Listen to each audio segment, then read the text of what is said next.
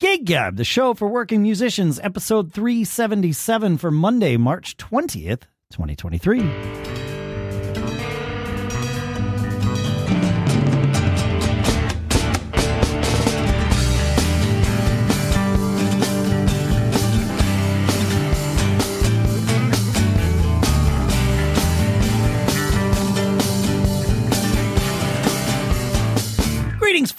And welcome to Gig Gab. Welcome back to Gig Gab, the show by, for, and about working musicians. Our sponsor for this episode is Capo from Super Mega Ultra Groovy at capoapp.com. This is your app that gives you song learning superpowers. We'll talk more about what those are and how it works and how you can get it for free shortly here. But for now, finally, back in Durham, New Hampshire, I'm Dave Hamilton. Here in Nipomo, California, it's Paul Kent. You know, um, I noticed something. I, la- well, so last week we recorded right after I got to Austin. I think, uh, if if memory serves, I had Right. gone. I had gone and seen that movie about Joan Baez, which we talked about here, and then immediately after I left, I went to see if I could make my way into the New Order concert in in Austin that was part of South by Southwest, and I did. I made it in. New Order, the the '80s band. Um, I mean, they they're still a band, but you know they came to prominence in the '80s. Um, I played some of their tunes in the '80s, Paul, but like they, I was never. I, I would never say I was a fan. I knew some of their songs only because I learned them for a band that I was in, and like in high school or whatever. And but I thought, okay, this will be interesting.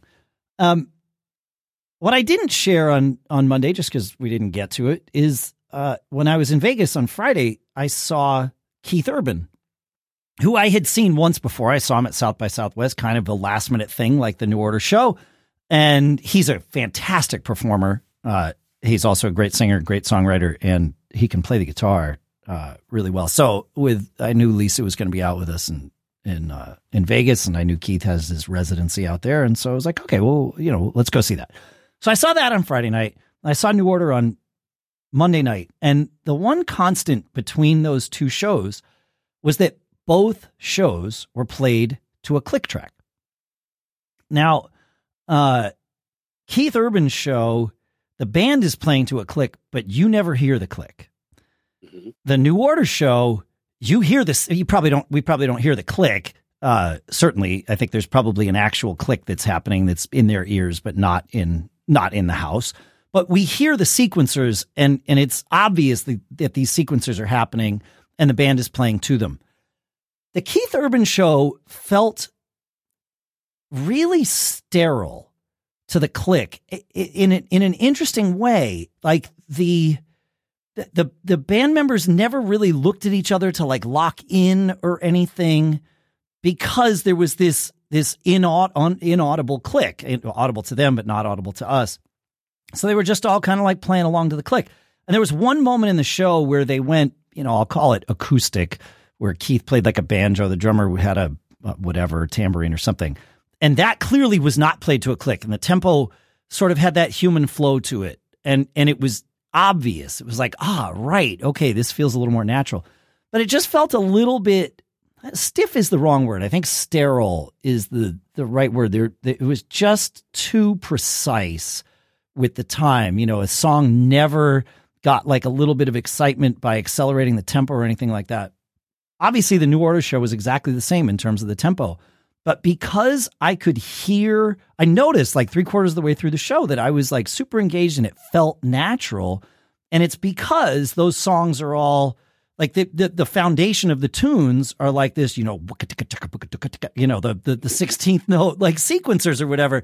And they're playing along with them and it just felt more natural. Um, and and I it like it made me think about the times where I've had to play with a click, you know, like where there's tracks or something, and if the track, it, it, so I, I I came up with sort of a rule of thumb. It's, this isn't like you know I'm not gonna I'm not gonna like you know die on this particular hill, but um, I, I feel like you know the way I'm going to approach tracks is if there is good reason, if the track is is there for the you know for the audience to hear something and it and pri- again just prioritizing the audience. Like if the audience needs to hear something that cannot be replicated on stage then great play the track and of course obviously play along to the track. You got to stay in sync with it. That goes without saying. But otherwise if the if the click is just there for the for the sake of having a click there to keep the songs at exactly the right tempo all the way through i would i would have a I would look at that with a more critical eye of like why why are we choosing to do this? What's the benefit of this? Uh, certainly, starting songs with a click to make sure that you know adrenaline isn't changing your perception of where the tempo should be. Fine, you know, but but use it for the count off, and then off you go. Um, I it, it, like that's so. Were, were there in the urban show? Was there were there tracks or were there you know sequences that were if there were, used, obviously. There might have been, uh, but they weren't material to the show. Like there were yeah, with six musicians on stage or something. All the sort of key parts to the songs, the harmonies, everything were covered by by musicians doing them live. So yes, there might have been some sort of underlying subtle things coming from tracks, but I'm not. but not nothing that like was was instrumental to making the song. It would have, the, the, songs would have felt fine without that stuff. I would think. So the tra- so the tracks didn't add anything, and playing to the click made them sterile. Sounds like a lose lose. Hmm. Yeah, it just felt a little like there were moments where it was just like, okay, these guys are clearly playing to that click, and you know, I'm. Am I more sensitive than the average bear to this stuff? Yes, obviously. Of course. Look, I do this show, right? I'm crazy. But um but it just felt a little and I mentioned it to Lisa afterwards. She's like, yeah, she's like, there was something that didn't feel live about that show. It just felt all too produced. I'm like, yeah, well, that's because it was. Yeah. It was just weird not seeing the drummer and the bass player like lock in at the beginning of a tune every now and then, you know, just to find the pocket or whatever. It was like, no, no, we're just to play to the click. It's all good. The last time I saw him, the bass player was sick. And, uh, and so there was no bass player. They just played his tracks that they recorded from a prior show. When I saw him in Austin for that that one off gig, whatever it was, five, six, seven years ago or something. And it was again, he's a he's an entertaining like his band is entertaining. Keith Urban's entertaining. They clearly like playing music together. They they it's it it it, it seems to me that they actually like each other it's yeah, I've seen some artists where it's like here to do the job and I can't wait to leave, you know, that kind of thing. That's not the case with Keith Urban's band. They they clearly like have fun together and they have fun playing together. So there was all of that and they all can play their butts off. I mean, it like and the, the harmonies were much better with the bass player there cuz he sings, he's like the primary harmony singer. Mm. And and hearing being able to, you know, hear his harmonies was like, "Oh wow, okay, this is like this this actually adds to the show. So I mean, it was a good show. It was fine. Like I'm not upset that I went, but there was that element of it. Just I don't know. It was just an interesting thing to notice, and then to be at the New Order show and three quarters of the way through say, wait a minute, this is obviously to a click. Like there's no question whatsoever.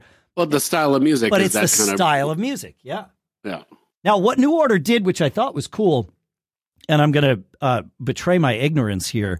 I had no idea that New Order uh, was created because the lead singer of Joy Division had like passed away suddenly, and the band decided to reform and called themselves New Order and and changed a couple of things around.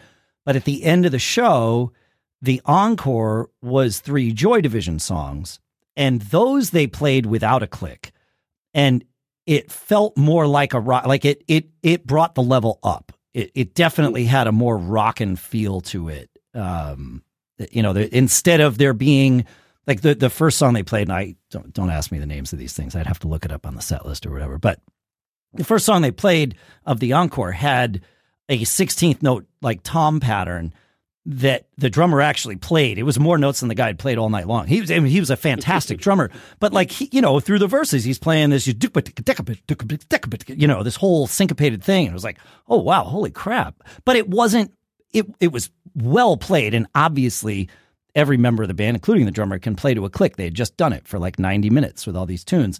but it had a little bit of a swing to it because it was a human playing the toms and in order to get to the crash cymbal on you know every other downbeat he had to reach his hand over. And so there's like a little bit of a lag to that. You know it's like it it made it feel a little bit looser and a little swingier um, even though it was you know a 16th note groove. So i don't know. It was just just something i noticed. So these are the wonder things. how many how many touring acts you think are playing to a click?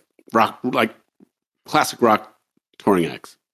Oh that's a really good question um i don't know. I don't I, I would bet less than half. Yeah. yeah i mean i think there's a lot of bands out there that use a click to start tunes. I, I like I, I see that happen a lot where somebody in the band whoever's counting off the tune sometimes mostly the drummer but not always clearly has a click there sees it uses that to start the tune just to make sure that the starting point is the correct starting point, or at least it's consistent night to night. And I've done that too. I there, there, I think there's a lot of benefit in that. But then once the tune starts, it's a band playing the song. Yeah, I saw I saw the Zombies while I was at South by. Speaking of classic rock touring acts, I mean that's older than classic rock i think that is correct. But holy, two of the guys in the band, Colin Blunstone, I think, uh, Yeah. the singer, and Rod Argent, uh, the keyboard player, are the original members. The rest of the guys are, you know, hired guns uh, or or whatever their status is. I don't know, but they're not original members. Yeah, they, they might be official members of the band at this point. I don't know, but they're not original. were they members. obviously younger than the other two Uh, yeah, I mean, they were younger, but probably still older than me. I mean, Rod and Colin are seventy-seven. right But just imagine that for a second I Just- just- know. just think about what you just said I know, that dude. 77 these guys came out of the gate on fire, and Colin Blunstone's voice is uh, like is spectacular. I. I just I can't even begin to describe how silky smooth his voice is. Like he has no trouble hitting notes, but not just no trouble. Like he he delivers them with poise and grace, and yet when it's time to rock, he can rock them too. The harmonies in that band. Uh, I mean, Rod Argent sings a bunch. The bass player sings a bunch, and the guitar player uh, sings slightly less than the, the other guys in terms of harmonies. But uh, their harmonies are off the charts, man. Like that band, I went, I went to that to because it's the Zombies. Like they've been around uh, arguably longer than the Beatles, right? They started before the Beatles, so it was like, yeah, I, I got is it. that right I think they came. Their first record was like 1961 or something. Yeah, That's so weird she's not there is what like 65 or something like 65, I think. Yeah, yeah, Yeah. yeah, yeah, yeah. And uh, wow time of the 77. time of the season came out before like it, it came out then they broke up and then like two years later for whatever reason time of the season became the you know immutable staple that it now is right? But like the, the band was over for the first time anyway um Wow. before that happened. But they, like, they were so good. And and then uh you know when they broke up rod argent and chris whatever his name was their original bass player went and wrote a bunch of tunes that rod then went and played in his band argent and so they they played hold your head up um yep toward the end of the night too, and Colin sang it, uh, and it was fantastic. Rod Argent, you know, they're so English and and they're, they're I mean they're elder statesmen of of rock and roll, right? yeah And uh, but they, they um, but but anyway, Rod uh before Hold Your Head Up, he explained the story of it. Like they they're they're very much into telling their stories, which is fine. And Rod explained that the lyrics are not hold your head up, whoa. They are hold your head up, woman. And the reason was that the Chris, the bass player who wrote the tune, or wrote at least wrote the lyrics, was writing him about his wife who was going through some tough times and he was, you know, basically saying, You've got this, you just, you know, you power through and you're gonna make this, you know, and it's gonna work out. I don't know the end of that story. I don't know if he was correct uh, in, in in his in his wishes. But those are the lyrics. So every time the chorus came, you know, Rod would be there. All right, you know, ready to sing with us. You know, it was kind of one of those sort of hokey, but but but you give them permission because they're seventy seven and That's how it works. but you know, this goes to our our ongoing conversation about the staying power of music that comes from any generation, right? It's it's we played um, happy together the other night oh at, yeah uh, okay and again if you're looking for those songs that 18 year olds and 80 year olds will sing together that was one of them right? Yeah. Like it was amazing to me that that that younger kids knew that song and had a smile on their face and were joyfully participating. You know but how much stuff from the 90s and 2000s will have this? And i think a large part is because music that was written during like like like back then rock and roll was part of societal change and social change and it wasn't as you know certainly wasn't as as fab, prefabricated as sure. it got to be a little bit later sure but you know it it is I think there is a lesson in there that you know there's music that cha- truly changed the world, not just took advantage of a market. Correct. You know what I'm saying? I do know what you're saying. Yeah, I'm curious to see what songs last. I mean, we look at the 80s now, and the 80s has essentially become classic rock in, in that sense. There are some songs from the 80s that are just part of the, the rock and roll canon, part of the rock and roll fake book, if you will. I'm yeah. curious to see which songs from the 90s and the 2000s, you know, sort of stand their own tests of time uh, and how it goes. I will say this, and this shocked me. I was the, the, the zombies played at Stubbs, which is an outdoor venue. It's the venue where I saw REM. It's the venue where I saw the Foo Fighters at South by. It's the the the biggest of the downtown outdoor venues, and it holds maybe uh, let's say twenty five hundred people. It's not very much, but I was up front for the zombies. I was you know maybe four or five people back from the stage because I didn't want to be any closer because I wanted to be able to hear, and I saw where the speakers were aimed, so I stopped moving forward when I got to that point but um, up front there, I was one of the oldest people that close. Most of the people around me were, you know, 15, 20, 25 years my my junior. And they knew more of the words to all the zombies tunes than I did. It was fascinating to see just how like these 20 somethings that were huge zombies fans. I, it just blew me away. Well, I yeah, I, I still don't understand it. I, I probably need to do some research on that. If you if you know anything about this phenomenon, folks, feedback at giggabpodcast.com. Help me out here. I don't know. Yeah. Did you uh did you play uh you you played uh you played a the Paul O'Kent experience, didn't you? I did. You know we, uh, we I put together a band to play Irish traditional music.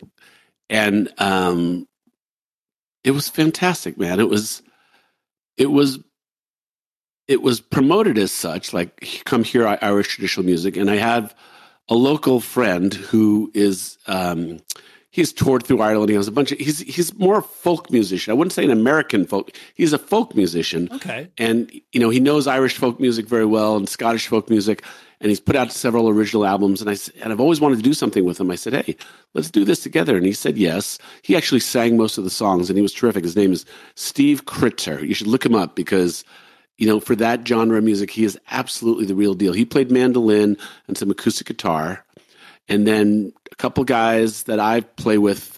Uh, Russ, you know Russ, played drums on it. And he, he did absolutely spectacular job adding drum parts where sometimes there weren't drum parts for some of these things. Ah. Um, and it was just one of those things, you know, obviously it's St. Patrick's Day, so people are out to have a good time. They clap along, they sing along, they laugh, they get a just total, total charge out of this type of stuff. And I am reminded that, you know, we say on this show, always be performing. And I do think it's true that you can be successful with almost any type of music if you are entertaining. When I first started the House Rockers, we were playing music that I thought would do that. It would be something different that people couldn't hear many places. And I think I've told you, I, it was a lot of the East Coast music that I grew up with that I just loved so much. But my musicians weren't totally bought into it. it they sure. weren't comfortable with it. They didn't get it, right? They didn't understand. And yeah, right. Exactly. It, it, wasn't the music that moved them, right? right? And I didn't understand that when I started the band. I thought like, you know, just play good music, and if it's and as long as you perform it well, you know, you'll be able to find someone. But you know musicians who had been around are like you know this is this is a long path to success if we want a short path to success you know eighty percent rock and roll fake book, you know, or or you know, rock and soul fake book. Yep. You know, Kool and the Gang and Earth, Wind and Fire stuff, and twenty percent you have some fun, and that formula is kind of what we have adapted. But this was a very very exciting reminder that if you play joyous music and you play it joyously and you can be infectious if you're always performing you can go over with a lot of different types of music. And i know and you know with my solo acoustic stuff i i very consciously pick music over the course of a night. Some of it is fingerpicked some of it is strummed some of it is more syncopated some of it is capoed some of it is altered tunings. And i'm always thinking i just want to create like this soundscape over the course of an evening that you know at the end of an evening people feel like they they felt something right? Yeah. Different than different than just playing cowboy chords and and and doing you know around the campfire songs. And um, i'm happy where that's going to. I'm learning as a performer how to refine that stuff you know the stuff that will work the stuff that absolutely won't work. And it's just this irish music. It's irish music. It's folk music. You know it's three chords you know four chords maybe but if you play it well and you play it with a smile on your face and you know you connect with people in between the songs, you I think you can be a great polka band. You can play anything, and you can play the same places. You can play the same festivals if you are entertaining that anyone anyone else can. It was it was that type of a reminder for me. I I I couldn't agree more. Uh, yes, it's the well, You're doing that basically with with Bitter Pill, right? It's 100%. different music, yes. different instrumentation. But you got people who are just in love with the music. They love emoting the music, and you create this thing, and you're inviting people to connect with you. And that's the always be performing message. That, that's, that's really what it's about. That's hundred percent correct. Yeah, it, right. It, you got to go out and deliver. And if you get on stage and are hesitant because you don't believe in your ability to connect with an audience when performing this music, you will be correct. You know, you have to. Well, I mean, it's self fulfilling it prophecy. It's a self fulfilling prophecy in both directions. But if you go out and just crush it, and it's clear that you're emoting whatever it is you're emoting, it could be joy, it could be some brooding sense, like whatever your vibe is. If you go out and deliver that and own it on in a way that you are excited to do it, and it's the thing you must do, then that connects with other humans. Absolutely, man. Yeah. I yeah, no, I I couldn't agree more.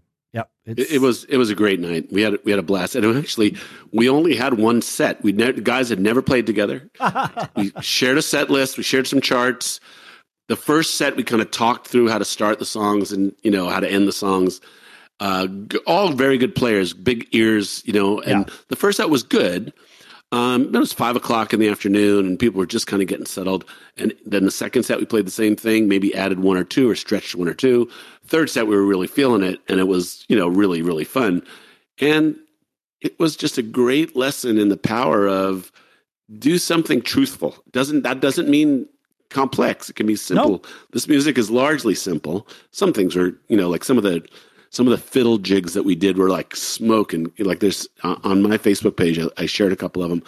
Um, yeah, I mean it, it was just a great reminder that the reason some music is eternal is because it connects with people and, and you as a as a cover artist have an opportunity to do that if you do it right if you do it and you're right it's not just about a smile on your face it's about whatever truth to the music that you have to connect if you're in a sad mood and you know I, I, love the singer Ryan, not Brian Adams, Ryan Adams. He writes largely very emotional and sad music, and he's quite frank about that when he performs it live. And people come to see him for that experience. Like they yeah. they need some commiserating, like a way to get in touch with that part of themselves. And he does it so well. I mean, he'll actually say, "This is terribly sad music. I don't know why you people are here," but he knows. He knows. He knows right? stuff. Yeah he knows he knows where he's connecting and at what level he's connecting. And so that it just really was energizing to know that you can take all different types of music polka music irish music classic rock you know whatever it may be if you connect on a truthful level authentic level you you, you can build an audience you can connect with an audience and, and you know have a great night. All right. This means i get to tell you about our sponsor Capo from Super Mega Ultra Groovy. Capo is the best, and it is my go to app for learning music by ear. Using standard, you know, music and video players like YouTube or Apple Music app or Spotify make it really hard to move around a song and pinpoint the spot that you want to hear again, right? So that, you know, you can learn like a section of a tune. And even with apps where you can change the playback speed, like YouTube lets you do that, it sounds terrible, right? Well, Capo gives you song learning superpowers. It's got this high end studio quality audio stretching technology that makes it so that when you do change the playback speed, it sounds great. And Capo has this transcription playhead that gives you precise control over the playback starting point and helps you learn songs in chunks. And it does more than that, too. It, will lift and detect and estimate chords, it'll detect beat locations. And Capo is completely free. There are no account signups, no ads, no sneaky free trial subscription to forget about. You've got nothing to lose. Go to capoapp.com or search for Capo in the App Store. It works on Mac, iPhone, or iPad. And really, there's no catch. Chris, the developer of Capo, is fine with you using their core features for free. He's betting that you'll eventually fall in love and maybe you'll want to pay extra for more features, or you'll tell all your friends about this great free app and one of them might buy the extra features. They're in this for the long haul over there at Super Mega Ultra Groovy. We're actually going to have Chris on the show to talk about not just Capo, but his experience as a musician and his history, because he's got some good stories, like so many of our guests do. So again, Capo by Super Mega Ultra Groovy, C A P O A P P dot com. And our thanks to Chris and Super Mega Ultra Groovy and Capo for sponsoring this episode. While we're here, I want to tell you about another show to listen to. It's called The Unstarving Musician, hosted by Robonzo, who, as I've mentioned, has been on this show. And Robonzo started this as a way to help other independent musicians better understand the marketing, business, and creative processes that empower all of us to make music and make a living doing it. Episodes feature insights from Robonzo and his wide array of guests Topics covered on The Unstarving Musician include songwriting, release strategy, recording, building an audience, music licensing, and more. And you can hear it at unstarvingmusician.com or wherever you get your audio. Now, thanks to Robonzo for doing this swap with us. All right, so I talked about some of the bands whose names you might know that I saw at South by. Now I want to tell you about two of the bands whose names you probably don't know, Paul. And the the first one that comes to mind that fits with this always be both of them and as do most of the bands I saw fit in the always be performing category because it's mostly original bands that you're seeing at South by. In fact, I think it's certainly what I saw was all original bands. Um, was a band called Tayls, T A Y L S. I am nearly certain that that is a twist on the name of their lead singer, who uh, appears to be named Taylor. This band uh, they're from Nashville, you know, power pop kind of vibe. And they just like from the moment they played and and every band at South by by and large plays has a 40 minute slot. So actually they have a full hour slot is how it works. Every generally it's at the top of the hours when you're supposed to go on. You finish no later than 40 minutes after the hour so that you have a a 20 minute changeover where you get your stuff off, the next band gets their stuff on, line checks, and starts at the top of the hour. So most bands don't play a full 40 minute set because they want to be able to like play all of the tunes that they have. So most bands are playing somewhere between 30 and 35 minutes just to to really hold it in. And so if you if it takes your band 20 minutes to, you know, get warmed up into a set, that's probably not going to work out too well. You know, you you need to come out of the gate and just go and display who you are. And it doesn't need to be full energy unless your band is full energy. And if it is, then you got to own it from moment one. And if you if you have that brooding vibe, then you got to own that from moment one too. You got to get right in. This band, fantastic harmonies. Uh, there, Taylor was the lead singer. There's a, a woman, and I don't have band member names here because I can't really pull this up. It doesn't, they don't have it on their website in an easy way to find. But there's a, a woman who plays keyboards and is essentially the, I guess you could say she's the primary har- harmony singer, but really she's uh, like a co-lead singer. Their harmonies and interaction together right out of the gate were like, okay, this is a band. Like there's something going on here. There's something to watch. The band was tight. And midway through the show, they grabbed like a one of those automated confetti machines and just blasted confetti all over this club, which was kind of cool to see. So uh, but it, it like it kept the energy up, and they like here I am talking about them. They they had great songs, great harmonies, great little hooks, and great performers. So uh, I'll put a link to them in the in the show notes. The other band that really blew me away was a band called the Banditos.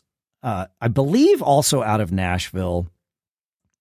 The, the great band they kind of reminded me, man, if I had to describe them, they're kind of like a little more rock and roll. It's like like the Alabama Shakes meets the Black Crowes. So a little more gritty than like Alabama Shakes. And and the reason I bring up Alabama Shakes is because there's the singer of this band, the Banditos. This woman when she, I think she's a better, much better singer than Brittany Howard um, of Alabama Shakes, but she has that kind of soulful quality.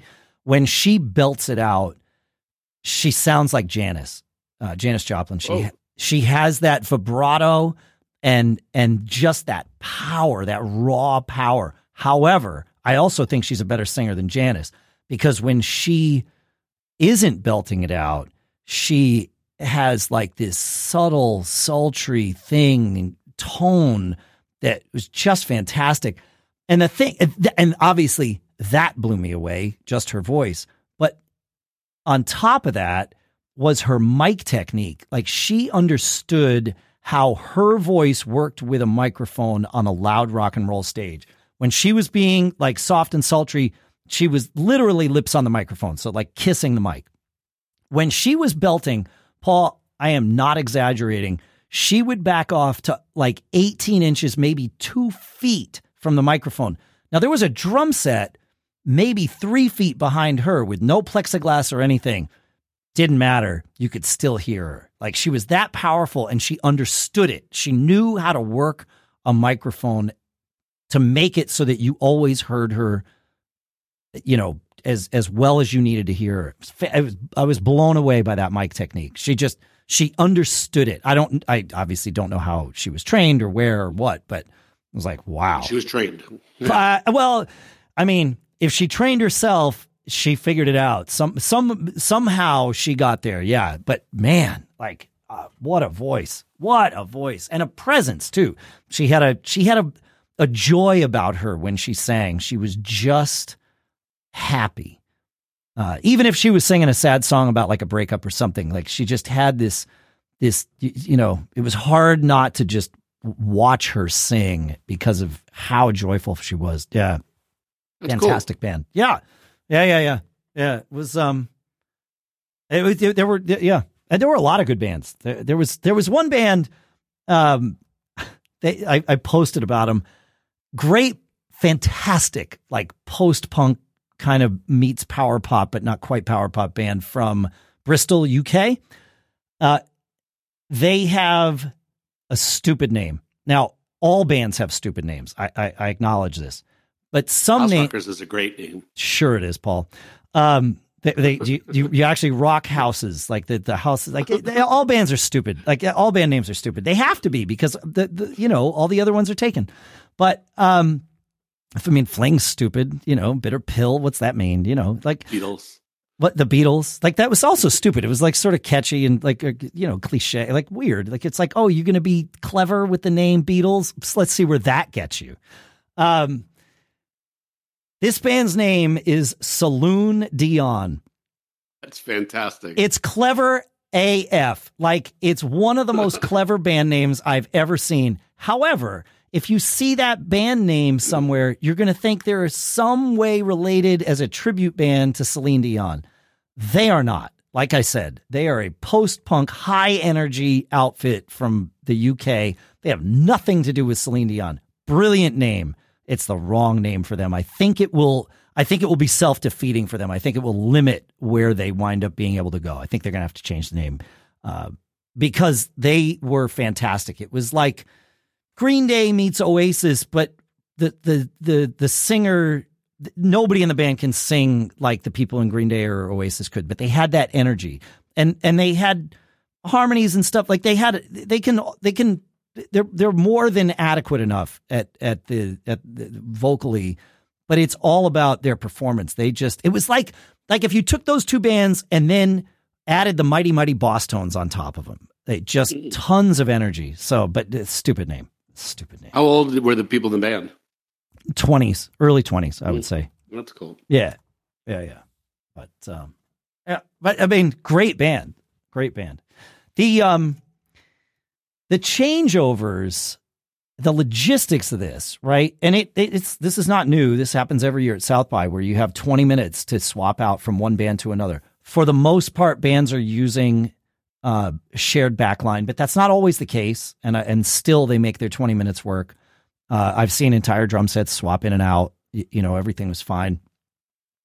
One thing that I heard this year more than I've ever noticed it in the past was guitar players saying, "Can I have more guitar in the monitor?" And the first time I heard it, I didn't really didn't really you know register. It was just like, okay, great, you know, fine, whatever. I need more guitar in the monitor.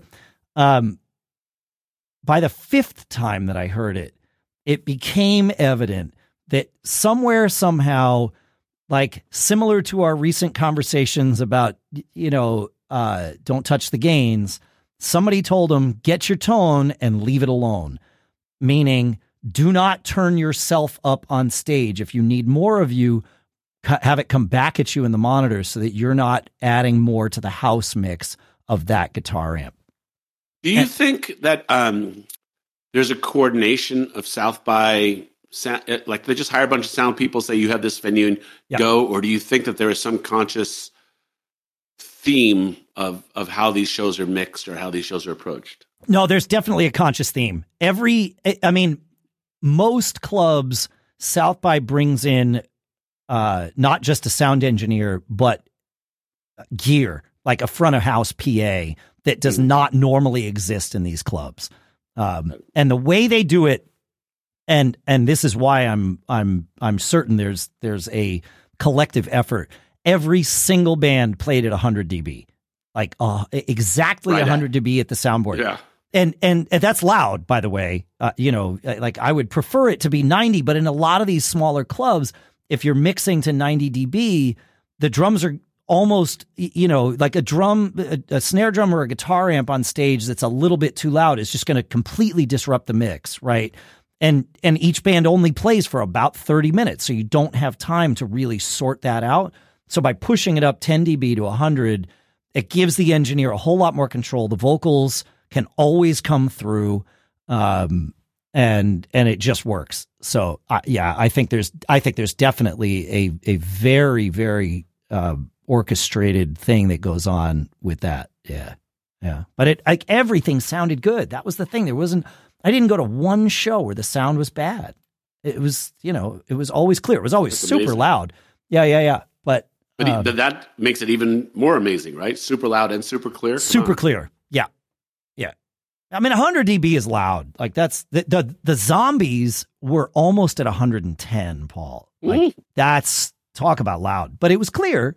It was louder, way louder than it needed to be for that show. Um, but anyway, you know, that's just what it was. But um, but yeah, it was just interesting to hear so many guitar players say, "Yeah, can you give me more back here?" And the engineers were happy to do it. You know, you know. Um, but it, I, I, my guess is they also, as part of that sort of orchestration, they must send something out to the bands telling them how to get through a sound check. I mean, I, I, think you would know this. I know this, but I, I, like some people who play in bands don't know. Like when you're doing a quick changeover, if somebody, you know, when somebody's checking their keyboard or their vocal mic or whatever, everybody in the band would put their hand in the air until they had enough of that person in their monitor and then they take their hand down, right? And and that just happened across the board. I watched it. There was never a conversation from the engineer. You ever see a band that that was ahead of the game on their on their twenty minute setup and actually got to play a little bit longer? Yes, most bands, uh, most nice. bands started at five of. Yeah,